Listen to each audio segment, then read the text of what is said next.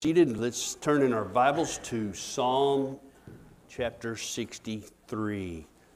Psalm 63. If one word could describe our society around the holiday season, I believe that word would be pressure. Okay? And I think you understand what I mean by that. Uh, we seem to face a lot of pressure around the holidays and for various reasons, even down to a small age of human beings. Think about a five year old uh, going to school for the first day, and automatically they're put under pressure to behave, to perform, to make grades, to get along with other kids. We start establishing pressure in our life uh, in the early ages of grade school. We take that on up to high school, and then they got the pressure of peer pressure. Then they got the pressure of the opposite sex pressure. We got athletic pressure. And then we graduate high school and we go to college. We got the pressure of picking the right college, picking the right degree, and making it through college. And then we get out of college and now we get into the work force, and now we have the pressure of finding the right job. We have the pressure of finding the mate that we want to live the rest of our life with. We have pressure of raising children. We have the pressure of making decisions based on family and leadership and all those things.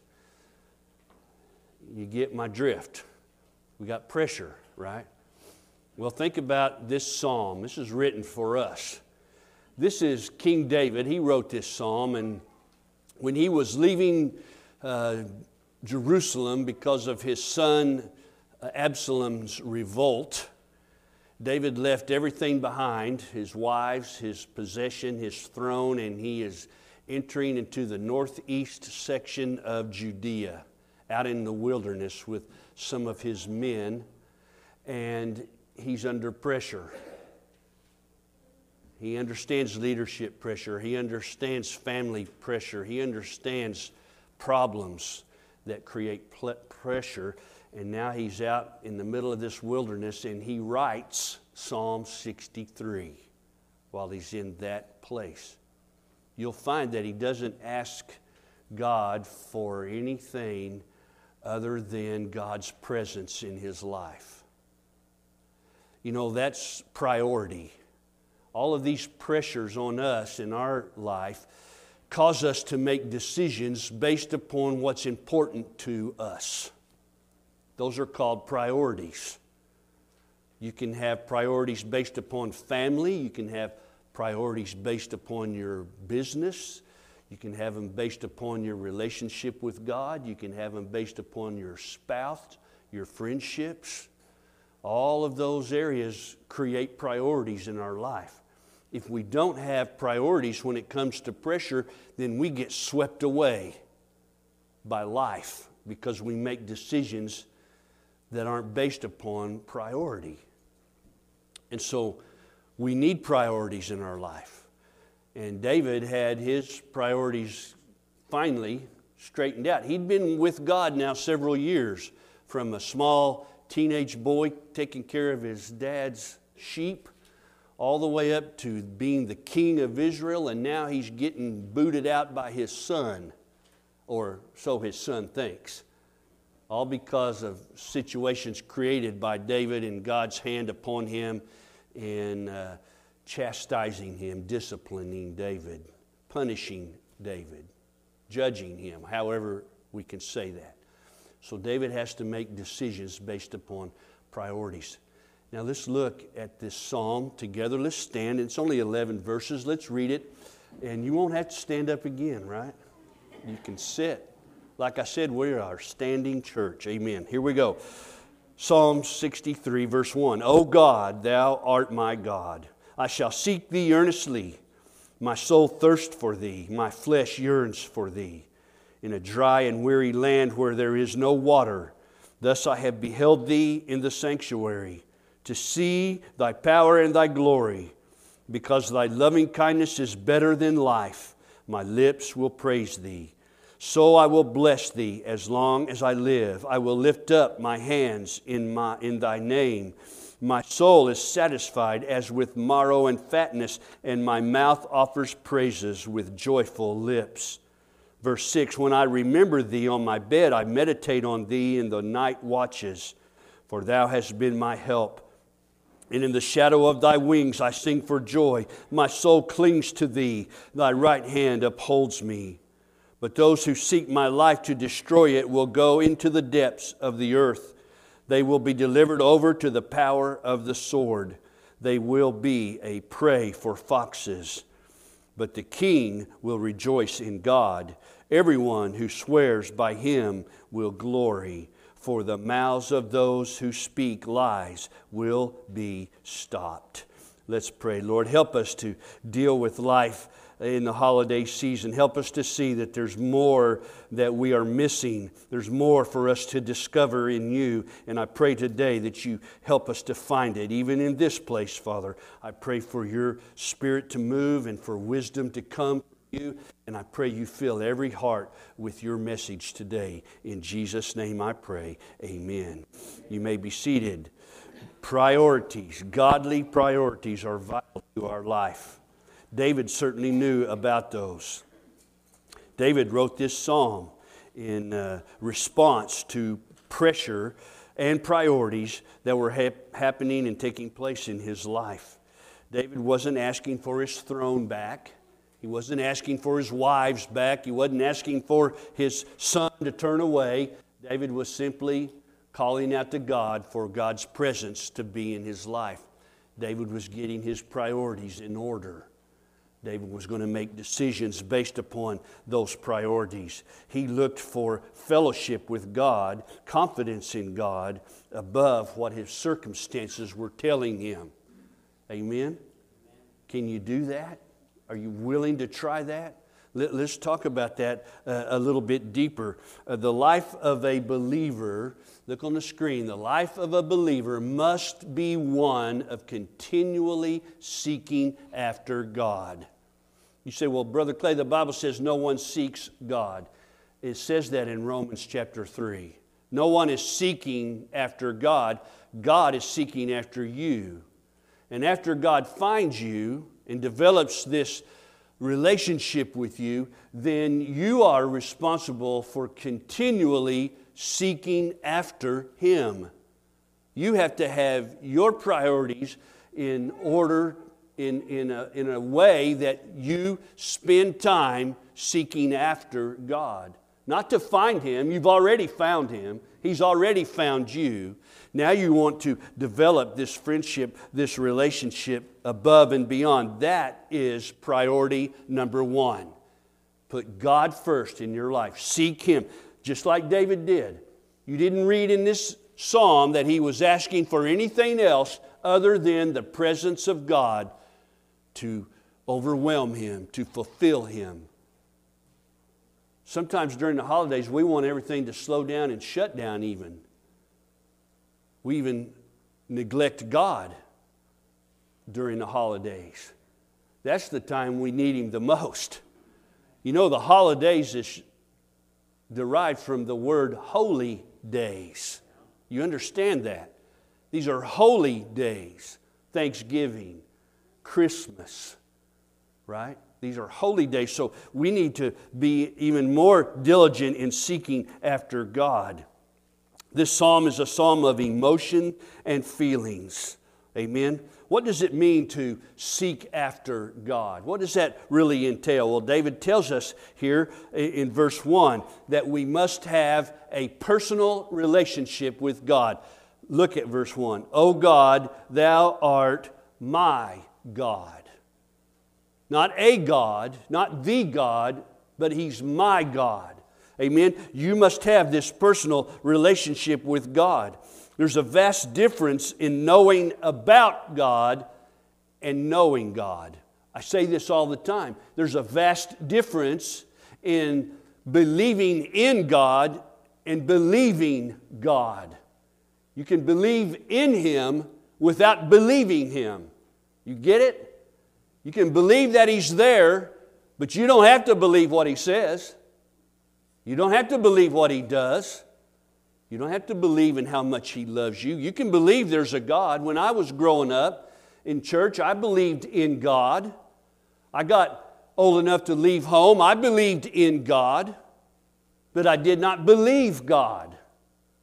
I lived a life apart from Him, away from Him, disconnected from Him, doing my own thing. I was the king of my heart, not God, until I became or realized that I was in the bottom of life, hopeless.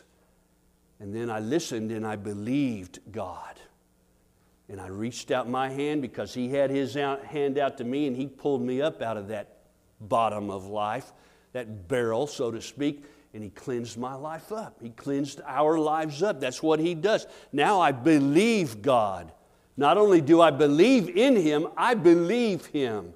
There's a vast difference in knowing about Him and knowing Him, right?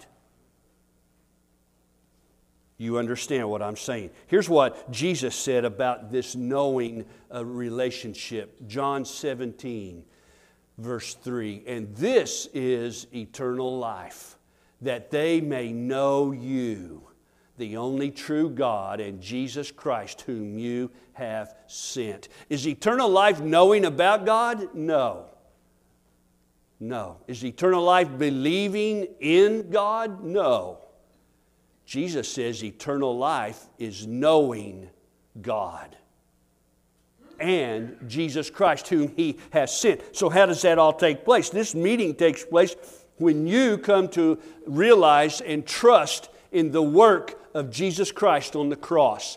That's when the meeting takes place. That's when you meet God.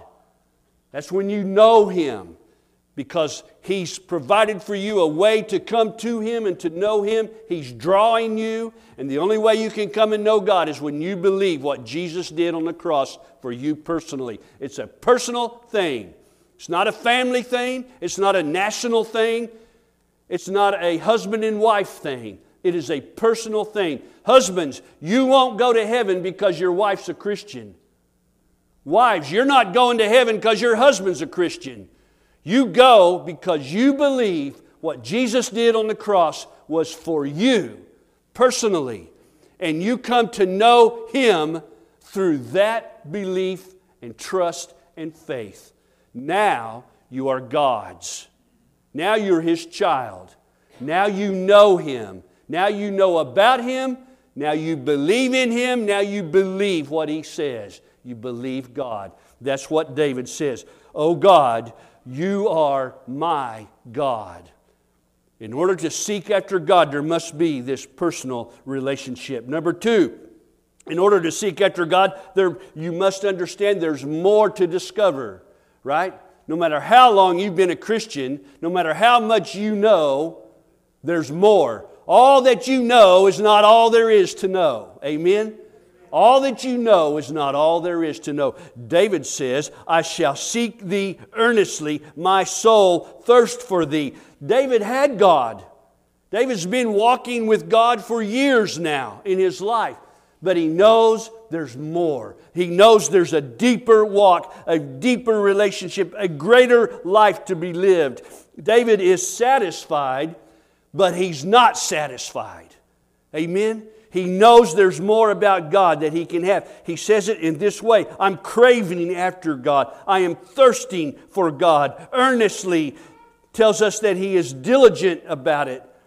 To seek after God is with intense desire. Do you really have that in your life? When you get up and begin your day in prayer, are you intensely desiring Him? That's what David is telling us to do.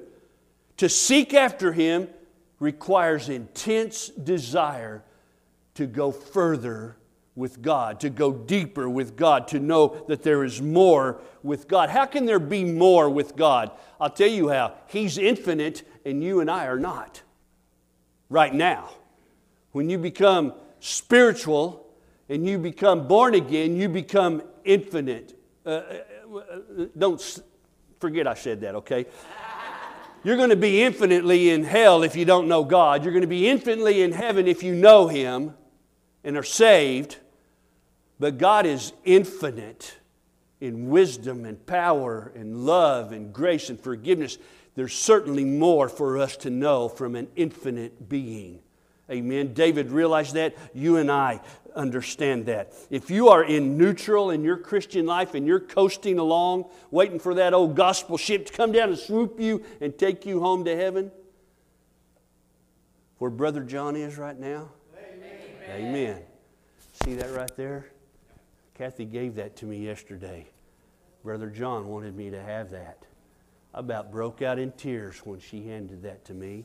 I said, I can't wait to wear that. Brother John is there because he had this relationship with God, with Jesus Christ. Amen. And so God wants you to have that relationship. If you're in neutral, coasting along, you're in trouble. We don't naturally gravitate to God. If we're in neutral and coasting, we naturally gravitate away from God.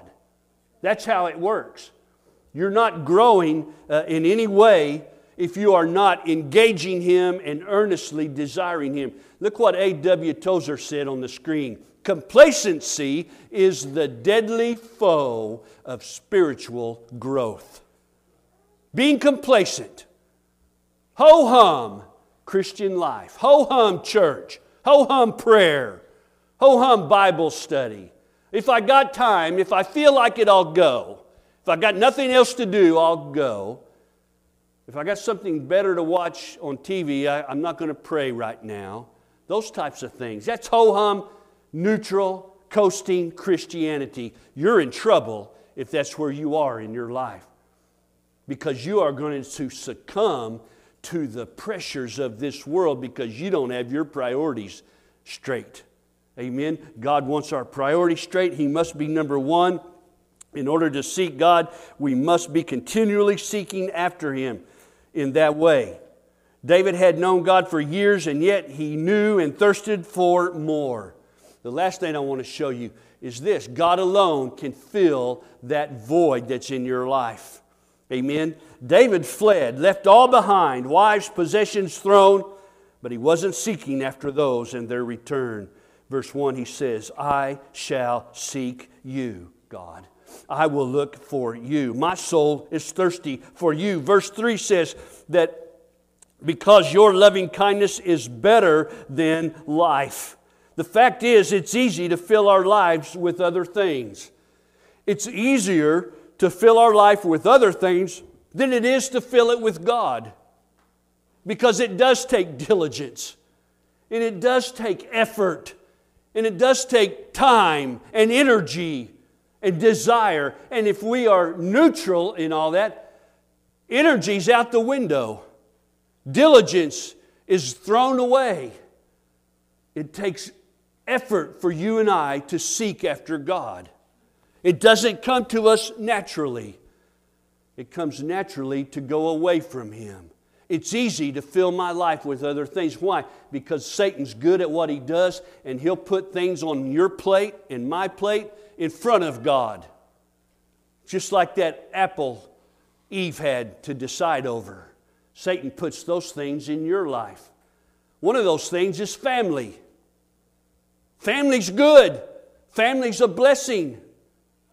But if you give God one hour a week on Sunday morning and the rest of it is family, then you don't have God in the center of your life no matter what you say, no matter how you feel. That's a reality. You give God one hour a week on Sunday morning, but the rest of it is with people. You're trying to fill your life with people, not God. He's not the center. People are the center. People are good. People are a blessing. Satan knows what he's doing. Don't deny your family. Don't deny God. Give each of them some time. Just give your family more. Give your family priority over God. That's how He works. That's where we get into trouble. Other people try to fill that void in their life with possessions or with success in their career. Hey, those things have their place. We all have possessions. God's not stripping you of your possessions, but He's saying if those are priority number one, then there's a mix up in your life. You cannot fill your life with possessions. They won't satisfy you. You cannot find uh, enjoyment in a successful career because your soul is not based or built upon that. Your soul has a void that only God can fill. Amen. Amen? So you have to make effort, you have to put time in, you have to have energy uh, towards this relationship and this seeking after God. All these things, people, jobs, career, pleasures, possessions, will not satisfy your soul. Only God alone can do that. And listen, we all look everywhere else. I'm included. I know you are too. We all look everywhere else for satisfaction because it's natural, because Satan is good at what he does and he puts it on our plate. And so we look at it. Amen. Think about it. God alone and he can fill that void in your life. Now, let's talk about something else. What does a person look like who seeks after God? David gives us a picture of that. He's not a religious fanatic. He doesn't have crosses and, and things all over his house and bumper stickers all over his cars, and he doesn't have to wear Christian t shirts everywhere he goes. There's nothing wrong with that. That's great. But that's not necessarily what a person who's seeking after God looks like. Amen? Not a fanatic, but someone who has balanced in life, someone who has their perspectives in order. Well, what does that person appear to be? Verse 5 tells us this person has inner satisfaction. Look in verse 5. It says, My soul is satisfied as with marrow and fatness. David says, My soul is satisfied as with plenty to eat. I'll give you an example. When I sat down at Thanksgiving this year, I got my first plate of food and I ate it. And you know what? I was satisfied. I was completely satisfied. And I put that plate down in the kitchen and I went into the living room and I sat on that uh, sofa or that love seat or that lazy boy recliner and I watched some TV as other people were doing the same thing. I was satisfied until I started thinking about that good old giblet gravy and them mashed taters and all that turkey and that dressing. And you know what? I said, I'm going to go get another plate. And I did. But David says, My soul is satisfied like that first plate of Thanksgiving dinner. You can't top that, can you? You know why? Because the second plate, now you're miserable. The first plate is satisfying, the second plate makes you miserable, and then you're going to put pie on top of that. Hey, uh, it, it's what we do. But you understand David's picture here. My soul is satisfied as with marrow and fatness. That's what he's trying to show us. We have an inner satisfaction. That's the type of person that is seeking after God. You can see those people, right? They don't get bent out of shape. Oh, somebody might say something to hurt a normal person's feelings, but this guy goes away with a smile on his face. He's not twisted up. He don't get emotional about it. He just goes on with his life in Christ because he's satisfied with God. Amen. The second thing we see there is he has an inner joy. Look in verse 5 again. He says, and my mouth offers praise with joyful lips. Verse 7 For thou hast been my help, and in the shadow of thy wings I sing for joy. Verse 11 But the king will rejoice in God. So David has this inner joy that seems to escape most of the world. David's world is falling apart. Think about it. He is fleeing for his life. He's sleeping, as I said last week, on a ground in a tent, perhaps, in a cave, and yet he has this inner joy. If we were like David at this time, we wouldn't be writing songs, would we? Most of us would be in tears. We would be praying. We would be searching. We would be asking why. We would be looking for answers. But here's what David does he writes songs about God. Man, that's somebody who's got satisfaction and joy in his God. Amen? That's what a person looks like who is seeking after God. Joy is not based on David's circumstances. Joy cannot be experienced apart from God. David has this inner joy. The third thing I want you to see is in verse 7 he has an inner strength and stability. For thou hast been my help and in the shadow of thy wings I sing for joy. My soul clings to thee, thy right hand upholds me. What's David saying? David was, I'm sorry, God was and God is David's strength. Nothing else needs to be said. God was and God is and will remain the strength of King David. Is he that for you today? What does a person look like who is seeking after God? They have satisfaction, they have joy, and they have strength all within because of who God is. Now, another thing I want to discuss with you how does a person seek after God? All right, David gives us an example of that as well, right? Assuming that you know him already, that you've been saved, that you are a Christian, right? Seeking after God only comes to those who have been found by God. Let me show you a verse to substantiate that. John 6. No one can come to me, this is Jesus talking, no one can come to Jesus unless the Father who sent me draws him, and I will raise him up on the last day. You can't come to God can't come to Jesus to be saved unless God draws you. Amen. So God draws us to Him, and we uh, commit. We are saved. We believe. We trust. Now, there's three things I want to talk to you about being or how to seek after God. Number one, put your love for God at the center of your relationship with Him. That has to be top. You have to put your love for God at the center of your relationship with Him. David says in verse 8, I cling to you. We all want to do that. We all want to cling to God. But then David also adds in verse 8, Your hand upholds me. So David is clinging to God while God is holding David up. Are you clinging to God while God is holding you up? That's balance in life. Oh, God can hold you up while you run around doing your old thing, but it doesn't work very well. And you can cling to God, but He doesn't have to hold you up, but He promises that He will.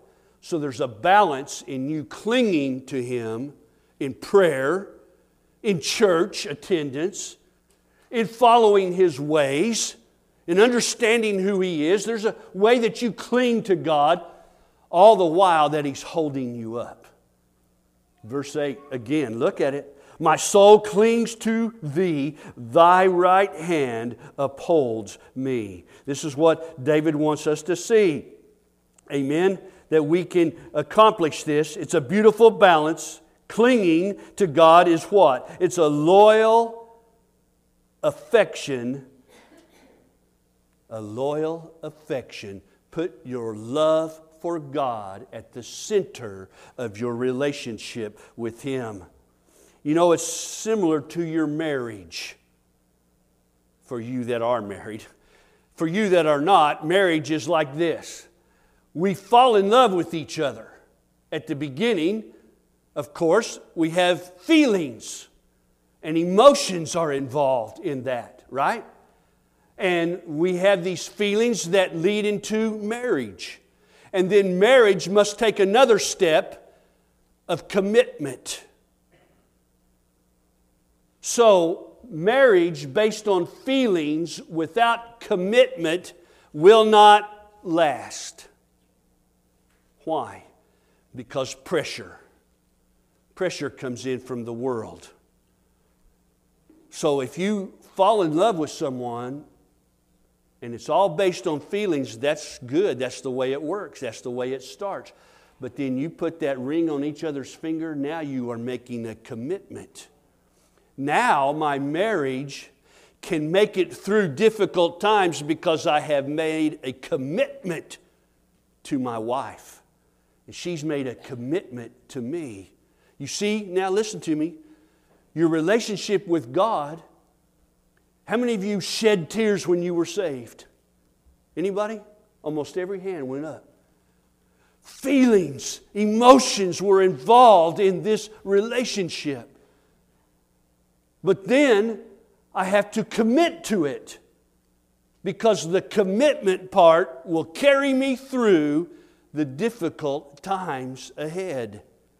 And believe me, as a Christian, there is difficulty around every corner and at the end of every road and behind every door and through every open window. There is difficulty. So God says, we fell in love with each other through emotions and feelings, but now you must commit to me because I'm committed to you. You know how I know Jesus committed to me? Because he went to the cross for me. He showed his commitment to me. Now, how are you showing your commitment to him? How are you responding to his commitment for you? Are you still in the loving, feeling, emotional stage, or have you made the commitment to follow him? love Him, serve Him. That's what He's after. That's how you find and seek after God, is that you have Him at the center of your relationship. Um, amen. Your love for Him at the center of the relationship. Now, there's some things about marriage. Let's talk about that. Gail and I have been married for 30 years. There's times in my life that I've had to say no to other things rather than her. Other pursuits, other desires, other goals, other ideas. But because I'm committed to this person, I said no to these. Do you understand that? There's things in her life she had to say no to because she's committed to me. They might be good things, they might be bad things. But we are committed to one another, therefore, we say no to these things because of our commitment and love to each other. It works the same with God. There's things in your life you've got to say no to because you committed to Him. You see that?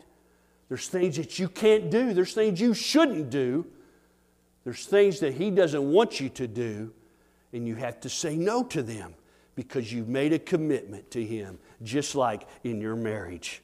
Put your love for God at the center of your relationship, and you will be able to seek after Him. The second thing I want you to see is this spend time alone with Him. That's how that works. Spend time alone with God. You know, when uh, I, I met Gail, I was living uh, an hour away from her. And I had a busy life. I was a welder, a pipe fitter. I was working all over the state. I happened to be working at Fort Sill at that time. I was living in Sterling, Oklahoma. And you know what? I would go to work. I'd work all day, come home. I'd be tired. I might hang out with some friends or do something a little bit. But when I met Gail, guess what I did? Whew, I'd drive that hour every day after work to go be with her because there was nothing like spending time with the person that you're falling in love with. There's nothing like spending time with the person, and you will rearrange your entire schedule to do just that. Amen? Won't you? And so that's the way it is with God. You've fallen in love with Him, rearrange your schedule to spend time with Him alone. Brother Clay, you don't understand. I've got favorite TV shows that I like to watch. Rearrange your schedule to spend time alone with the one that you love, with the one that you care about, with the one who's given his life so that you can have life. How do I do that? I do it by prayer and worship. I express my love for him by worshiping him, by praising him. I spend time alone with him. We talked about that in my Sunday school class today. We talked about when we get to heaven and it is eternity, will there be a chance with all of these people there that you and Jesus will get to spend time alone? And you know what I said? I believe it to be so. I believe with the millions of Christians that'll be in heaven that in eternity I'll get my chance to be with my Savior physically, hearing, speaking, seeing. I'll get to be with Him alone. Isn't that what you want now? When you pray and you ask and you read? Don't you want time with Him? He told us to get in our prayer closet and to spend time with Him alone. Well, when we get to heaven, is all that thrown out the window? I don't believe so. But God wants me to get in practice with it right now, to spend time alone with Him, to clear my mind and to make everything go away but Jesus. That is how I seek after God, to spend time alone with Him when I talked about spending time with Gail and spending time with God, when I first was saved, uh, my spending time alone with God was a lot of it driving to work right? I would drive to work and I would spend time alone with him in prayer, listening to music and, and crying and all those things that happen when we're brand new Christians. Amen. And it was a delight. It, it lifted me every day to do that. And then I became a Christian, oh, 10, 15, 20 years. And you know what it turned into some days? It was duty. Now it's duty. When I'd go to Mexico on mission trips, I went over 20 times to Mexico on mission trips, and about the 15th time, I was driving in the van with the director of the group, and, and I told him, I, said, You know what? These trips aren't the same as they used to be when I was younger. When I was a brand new Christian, man, it was exhilarating to go on a mission trip. But now I know what to expect. I know what's going to happen. I know this and I know that. And he just looked at me and he said, Clay, he said, now you are serving. Now you're serving the Lord. The first few trips were fun and exciting and different, but now you're continuing to go because of your love for Him and love for them, and you're serving God. Now, when He told me that, you know what happened? My duty in my prayer time returned to being delightful. Let me ask you a question. Is your one-on-one time with God is that out of duty or is it delight? Are you loving spending time with him or is it just something you know you're supposed to do? Spend time alone with God out of delight for him, not out of duty. One more thing. I'll close with this. Include Him in every area of your life. Why? Because He's already there. He's already there. Everything you have, everything you possess came from Him. What a blessing, amen, that God's given us to be born in this country, to have the things we have, and the opportunities we have, the pleasures we have, all came from God. Every good gift is from our Father above. Right? So, everything we have, God knows. He's given it to us, He's included it with us. Proverbs 3, verse 5 says, Trust in the Lord with all your heart, lean not on your own understanding. Acknowledge Him in all of your ways, and He will make your path straight. Amen. Acknowledge God in everything that you do, in every area of life that you have. Everything is from Him. God is not in a box. You don't break God out of your closet on Sunday morning and put Him in your Bible and bring Him to church and shout, Amen, Hallelujah, praise the Lord. And then you go back home and you put your Bible in the closet and you put God in there with it. God, that's not God. God's not the spoke on a wheel in your life, God is the hub of all the spokes of the wheel of your life. God is everything to us. God is God. He is the Lord. He is the King of kings. I need to treat Him as such. Let me ask you a question How is it with you and God right now in your life? How is it? Well, you might answer, Well, Brother Clay, I am serving Him faithfully. That's not what I asked you.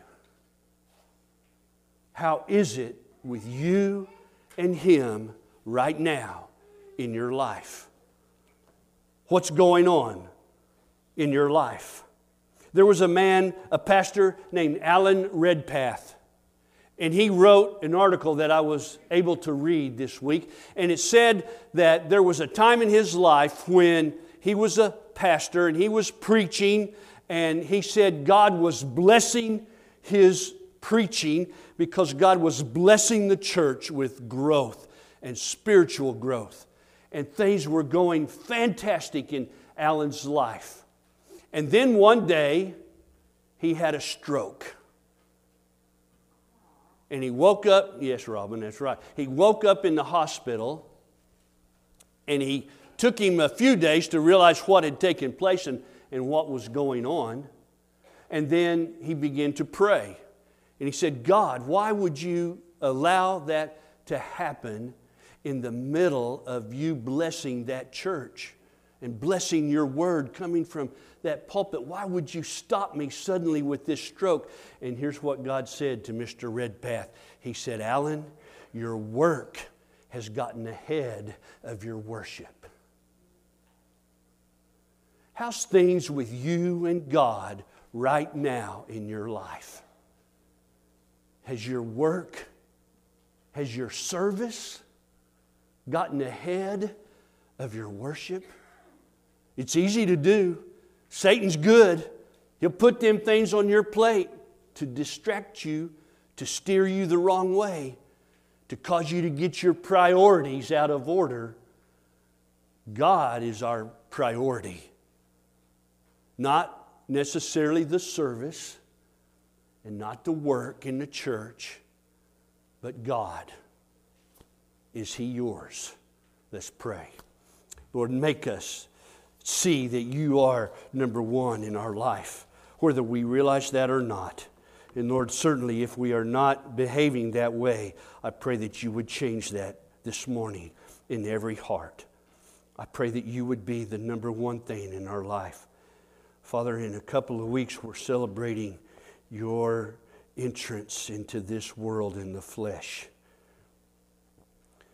What an important day for us as Christians that you would take the form of a man, that you would go through the things that we go through, that you would suffer the things we suffer, you would enjoy the things we enjoy.